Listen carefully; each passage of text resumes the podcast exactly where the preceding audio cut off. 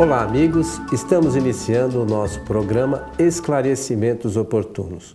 Conosco, como sempre, o nosso companheiro Milton Filipelli. Como está, seu, seu Milton Filipelli? Muito bem, muito obrigado. Estamos aqui já postos para o nosso trabalho. Eu quero aproveitar a oportunidade neste nosso programa, Coelho, em primeiro lugar, para desejar que os bons espíritos nos ajudem sempre, a todos nós, e também para agradecer todas as cartas que nós temos recebido, as comunicações, o, o, o incentivo, o apoio de uma quantidade de pessoas, uma quantidade muito grande, no Brasil inteiro. Depois, no final, nós falamos do site, lá tem o Fale Conosco, então os nossos amigos que têm alguma dúvida ou que queiram fazer perguntas, como as que temos recebido, poderão fazê-lo. Ô Milton, então, já que você mencionou, nós temos aqui, nos últimos programas, por hábito, atender às solicitações. Então, tem um, tem um companheiro que nos encaminhou uma pergunta que é muito interessante. Qual é a diferença entre o fenômeno que ocorre com o médium audiente, que ouve os espíritos, e o fenômeno que acontece no local onde várias pessoas ouvem a mesma voz de um, de um espírito no mesmo instante? E depois a gente comenta no, no, no livro Obras Póstumas, tem um comentário sobre essa questão, né? É, tem um comentário feito por Allan Kardec, porque ele é, pôde presenciar todo o trabalho teórico que Allan Kardec escreve nas suas obras, principalmente estas que são de caráter prático, não é?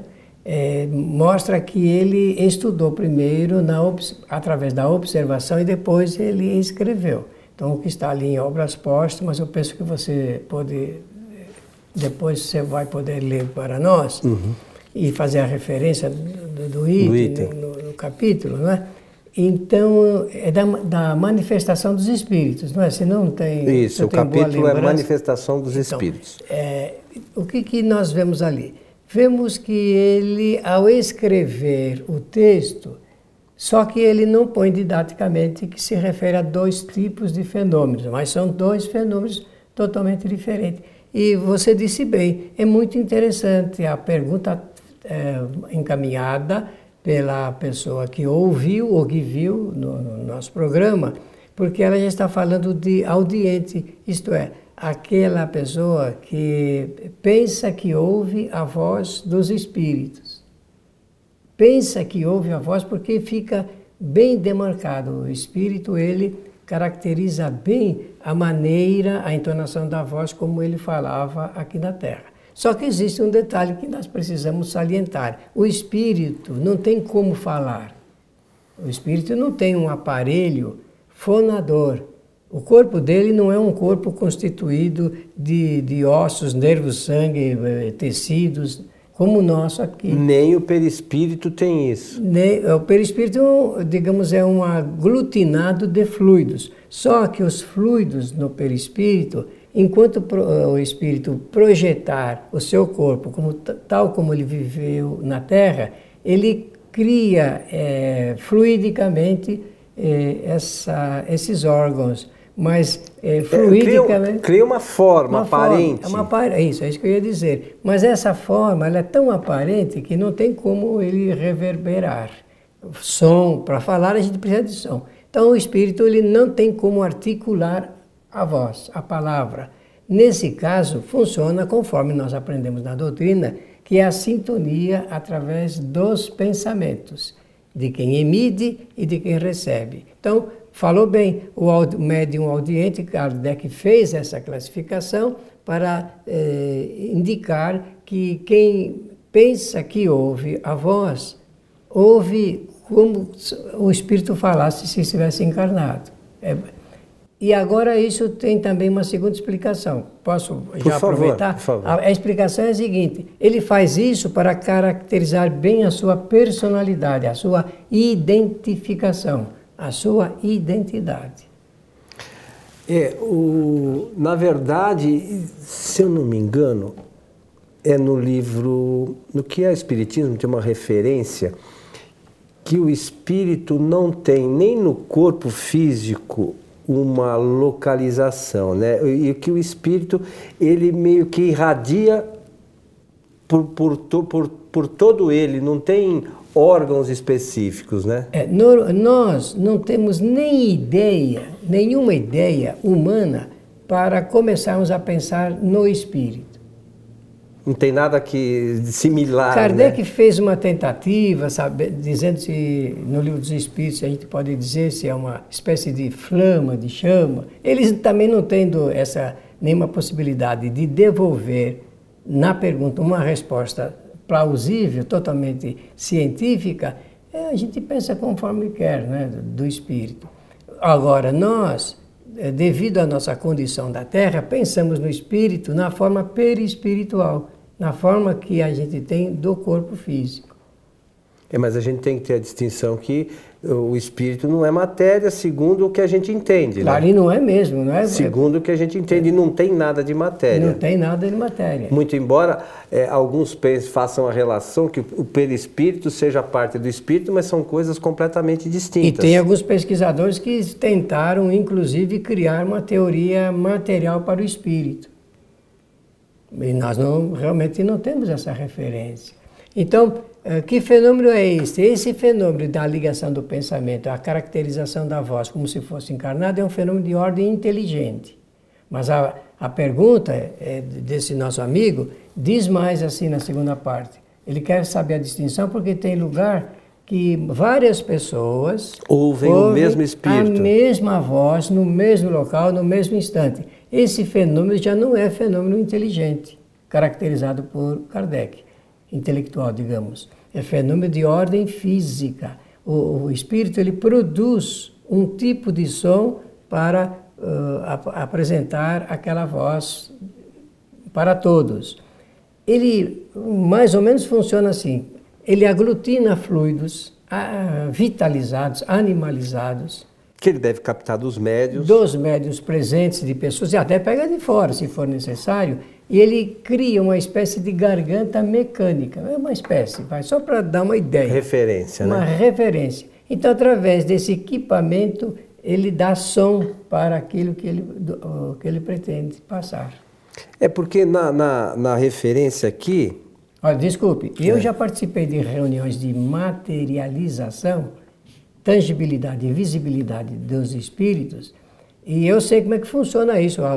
Todas as pessoas presentes, ali que estão assistindo à reunião de materialização, elas ouvem a mesma voz. E o Espírito fala durante, um, por vezes, um longo tempo. Eu ouvi uma verdadeira palestra de vinte minutos de um Espírito que, por esse caminho que eu expliquei, criou essa garganta mecânica e falou lá, e todos ouviram nitidamente. Existem gravações, inclusive, de, desse trabalho. Vamos só à referência aqui do, do livro Obras Póstumas.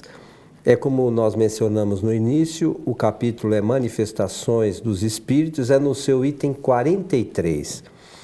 Os médiuns audientes, esses ouvem os espíritos. Olha que interessante, eles ouvem, mas não a voz, né? É, por isso que Kardec tomou cuidado de dizer que não ouve a voz, né? É, algumas vezes, como se escutasse uma voz interna, como se escutasse como? uma voz interna que lhes é, ressoasse no foro íntimo. De outras vezes, é uma voz exterior, clara e distinta, qual a de uma pessoa viva. Os médiuns audientes também podem conversar com os espíritos. Quando se habituam a comunicar-se com certos espíritos, eles os reconhecem imediatamente pelo som da voz. Aí sim é uma referência, porque o espírito se, se faz conhecer pelo som que a gente tinha conhecimento, ou que é sempre a referência da voz de alguém, né? Aquele que não é médium audiente pode comuni- comunicar-se com o espírito por via de um médium audiente que lhe, trans, que lhe transmite as palavras. Muito bem. Tem esse assunto ligado da, da repetição do fato é, e que a pessoa se acostuma, Isso acontece comigo, viu, Coelho? Não é. sei se no programa é bom a gente falar assim de exemplo, mas eh, todos nós passamos momentos muito agradáveis, menos agradáveis, alguns momentos difíceis na existência, na verdade. Claro. E eu uh, me lembro que algumas dessas vezes de ouvir, ter essa sensação da voz interna, isso não é nada, meu filho, isso vai passar. Sempre com o mesmo jeito, a mesma forma. O que significa isso? Que algum espírito amigo está procurando me auxiliar para tranquilizar, para não ter receio que aquilo na vida não é nada. E realmente passa. As coisas ruins passam. E, mas, por vezes, as coisas ruins são para, de alguma forma, testar a gente em nossa... É só depois nossa... que a gente passa, a gente fica é sabendo só... disso. Né? Depois é que a gente percebe, mas no momento que a gente está passando... É de, de dificuldade. Né? É, é, é uma... É uma, é uma... Ah, por vezes expiação, outras provas, no, a gente não Isso sabe mesmo. a distinção, mas que quem está passando é, passa por hum, aflições, né, Milton? Isso, a palavra certinha, são aflições, e afligem a pessoa encarnada, o espírito encarnado. E então, o, isso prova, para mim, uma coisa surpreendente. Realmente, cada um de nós tem sempre alguém invisível para nos ajudar, para zelar, para auxiliar, para tentar descobrir saídas para os nossos problemas existenciais. É, eu acho que todas essas questões, é, os amigos que nos ouvem, é, eu acho que vale a pena a gente não simplesmente buscar nas obras de Kardec fazer uma leitura. Kardec recomendava que a gente estudasse, né, Milton, é a questão, porque é, às vezes a gente faz uma leitura, ah, é bonito, mas eu entendi realmente essa questão. É importante que a gente compreenda, porque senão fica muito vago, né, e a gente, que diferença vai fazer? Ah, é bonito.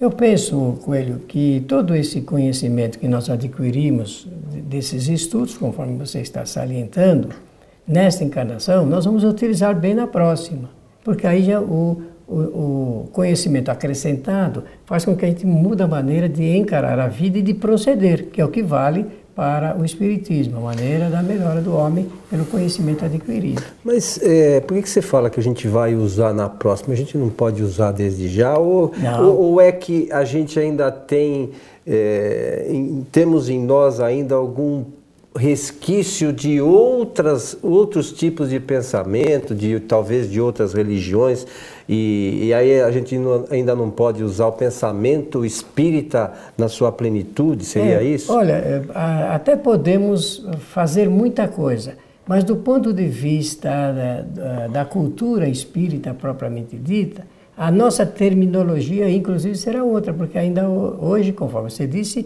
nós fundimos o conhecimento anterior com esse conhecimento novo. novo. Então, nós vivemos sob o império dessas influências ainda, que são atavismos culturais que nós trazemos ao longo de toda a trajetória. Mas você, ao referir assim, que a gente pode ler, mas estudar é uma outra coisa, é verdadeiro, porque estudando nós começamos a modificar a maneira como nós podemos fazer as coisas. E, obviamente, na próxima encarnação, se tivermos incorporado esses conhecimentos doutrinários do Espiritismo, ficará mais fácil. É, o, o duro é a gente incorporar o, Esse é, é em detalhe, nós ainda, porque... É É, você mencionou uma coisa, a gente às vezes fica, eu não diria perdido, mas envolvido num mar de novidades, né? É, uma seita daqui, uma religião de lá, um, uma outra doutrina de acolá, e a gente está meio ainda perdido nisso. A gente às vezes quer... quer ter um pouquinho de conhecimento de cada coisa e não objetiva propriamente uma coisa só, né? Um caminho, Isso mesmo. né? Tem gente que faz a adoção de, de pouquinho de cada eh, religião, um pouquinho de cada doutrina para incorporar no, na no doutrina espírita. Na verdade, a gente acaba criando uma, uma, uma doutrina, ah, uma religião uma outra, nossa, né? Ah, no, e, para, e aí quer convencer os outros dessa nossa religião. Para né? muita gente, o Espiritismo é uma coxa de retalhos, que tem um pouco de cada coisa adquirida. E esquece de Kardec. E, e a argumentação para validar esse comportamento é de que não tem nenhuma importância desde que a coisa seja boa. Só que o Espiritismo apresenta a coisa boa dentro de uma nova ciência espiritual. O detalhe está aí, mas a gente não quer saber de experimentar esse detalhe específico da ciência espírita. O que eu, o que eu percebo às vezes, Milton, que, e, nós, e me incluo nisso, é... nós estamos sempre atrás de novidade, né? A, a gente é, tem um certo conhecimento, leu, por exemplo, a doutrina e, e não focou ainda no estudo, né? Como falamos há pouco, e, e nós, de alguma forma, estamos sempre, ó, o que, que tem de novo, o que que, né? E pra, a gente quer saber alguma coisa diferente, né? A gente não conseguiu ainda estudar aquilo que a gente acha que é bom, e ficamos buscando, e, e pior, né? Às vezes a gente quer enfiar no meio daquilo que já, já, já tem uma estrutura, a gente quer enfiar uma coisa nova no meio, como se aquilo coubesse ali, né? É, esse também é um particular das nossas dificuldades de reflexão e mudanças para a nossa vida. Enquanto nós não adotarmos o princípio de que o Espiritismo veio para explicar como funcionam as leis naturais, nós preferimos fazer uma espécie de arranjo entre o que o Espiritismo apresenta e outras doutrinas. É, penso que não será é, demais salientar de que o Espiritismo não tem nada a ver com o esoterismo, absolutamente nada com o ocultismo e com as coisas místicas. É totalmente diferentes e o Espiritismo está na linha contrária ao esoterismo, ao misticismo e ao ocultismo. É, é o que a gente precisa estudar, né? É, eu tenho, você já estuda o Espiritismo há mais de cinquenta anos, né, Milton? cinquenta e sete. Sim, olha, você estuda o Espiritismo, já falamos aqui outras vezes, mas eu sou mais novo que cinquenta e sete, Milton. É, mas estudar não significa também que tenha aprendido tudo, tudo né? E de, do jeito certo. Nós estamos ainda elaborando pensamentos, reflexões, porque é realmente inesgotável. E a gente tem que ter uma outra, uma outra, eu acho, eu pelo menos tenho tido uma outra reflexão com relação a isso, até de programas anteriores que fizemos. Nós temos uma certa compreensão dentro dos limites do nosso espírito ainda, né? Na medida que o nosso espírito avançar, conforme a escala espírita, né? Vamos dizer assim, a próxima fase grande do, do espírito será é, ser espírito bom. Quando a gente chegar a espírito bom, nós vamos encarar as coisas de hoje com outros olhos, com, com outra amplitude, né? É, bom e com conhecimentos doutrinários no... novos, né? Porque também, é, o, nem sempre o espírito bom, ele tem, reúne todos o conhecimento, os conhecimentos doutrinário acertado. Mas a tendência é, é essa e é para esse caminho que nós estamos indo. É, às vezes, às vezes a, a, a gente acha que falta alguma coisa, mas o faltar algo, alguma coisa ainda se deve ao nosso, a, a condição limitada do nosso espírito, né, Milton? Veja bem que interessante você está falando. Se nós fôssemos esotéricos, por certo, daríamos uma resposta diferente à questão que foi apresentada para o nosso programa. A abordagem seria totalmente diferente. Entretanto, nós estamos aqui mencionando, com o conhecimento da doutrina, o aspecto, ci, eh, eh, aspecto científico de como funciona esse assunto ligado com ouvir espíritos. É, mas é, é, é importante para quem, eu acho que para quem quer estudar realmente, né? Claro. A, estudar o espiritismo e como Kardec montou toda essa estrutura de... de Da, dessa doutrina, né, Milton? A resposta espírita. É isso aí. Meu amigo Milton, fica aqui a nossa lembrança para quem quiser estudar a, a essas questões. Esse detalhe que nós mencionamos está na, no capítulo Manifestações dos Espíritos. Esta uh, Médiuns Audientes é o item quarenta e três do livro Obras Póstumas. Quero só uh, sugerir que quem esteja interessado no estudo apanhe o Livro dos Médiuns também. também e ali vai ter uma classificação, se não me engano, é no capítulo quinze. em que vai ter uma classificação dos médiuns e Kardec vai dar mais um pouco de sugestões aí, porque esse livro, Obras Póstumas, foi publicado depois da morte de Allan Kardec. Foram escritos que os espíritas de Paris, lá da sociedade, encontraram e, e introduziram para facilitar o nosso conhecimento. Mas, no, no, como você disse, na, no livro dos médiuns tem toda uma, uma classificação. classificação desse tipo de mediunidade e de outros diversos, né? Meu amigo Milton, estamos chegando ao final do nosso programa. Nossa saudação e que os bons espíritos nos ajudem sempre. Como dissemos no início, se você quiser entrar em contato conosco, você pode fazê-lo pelo site kardec ponto tv, tem lá o item contato, você pode mandar sua solicitação que chega até nós.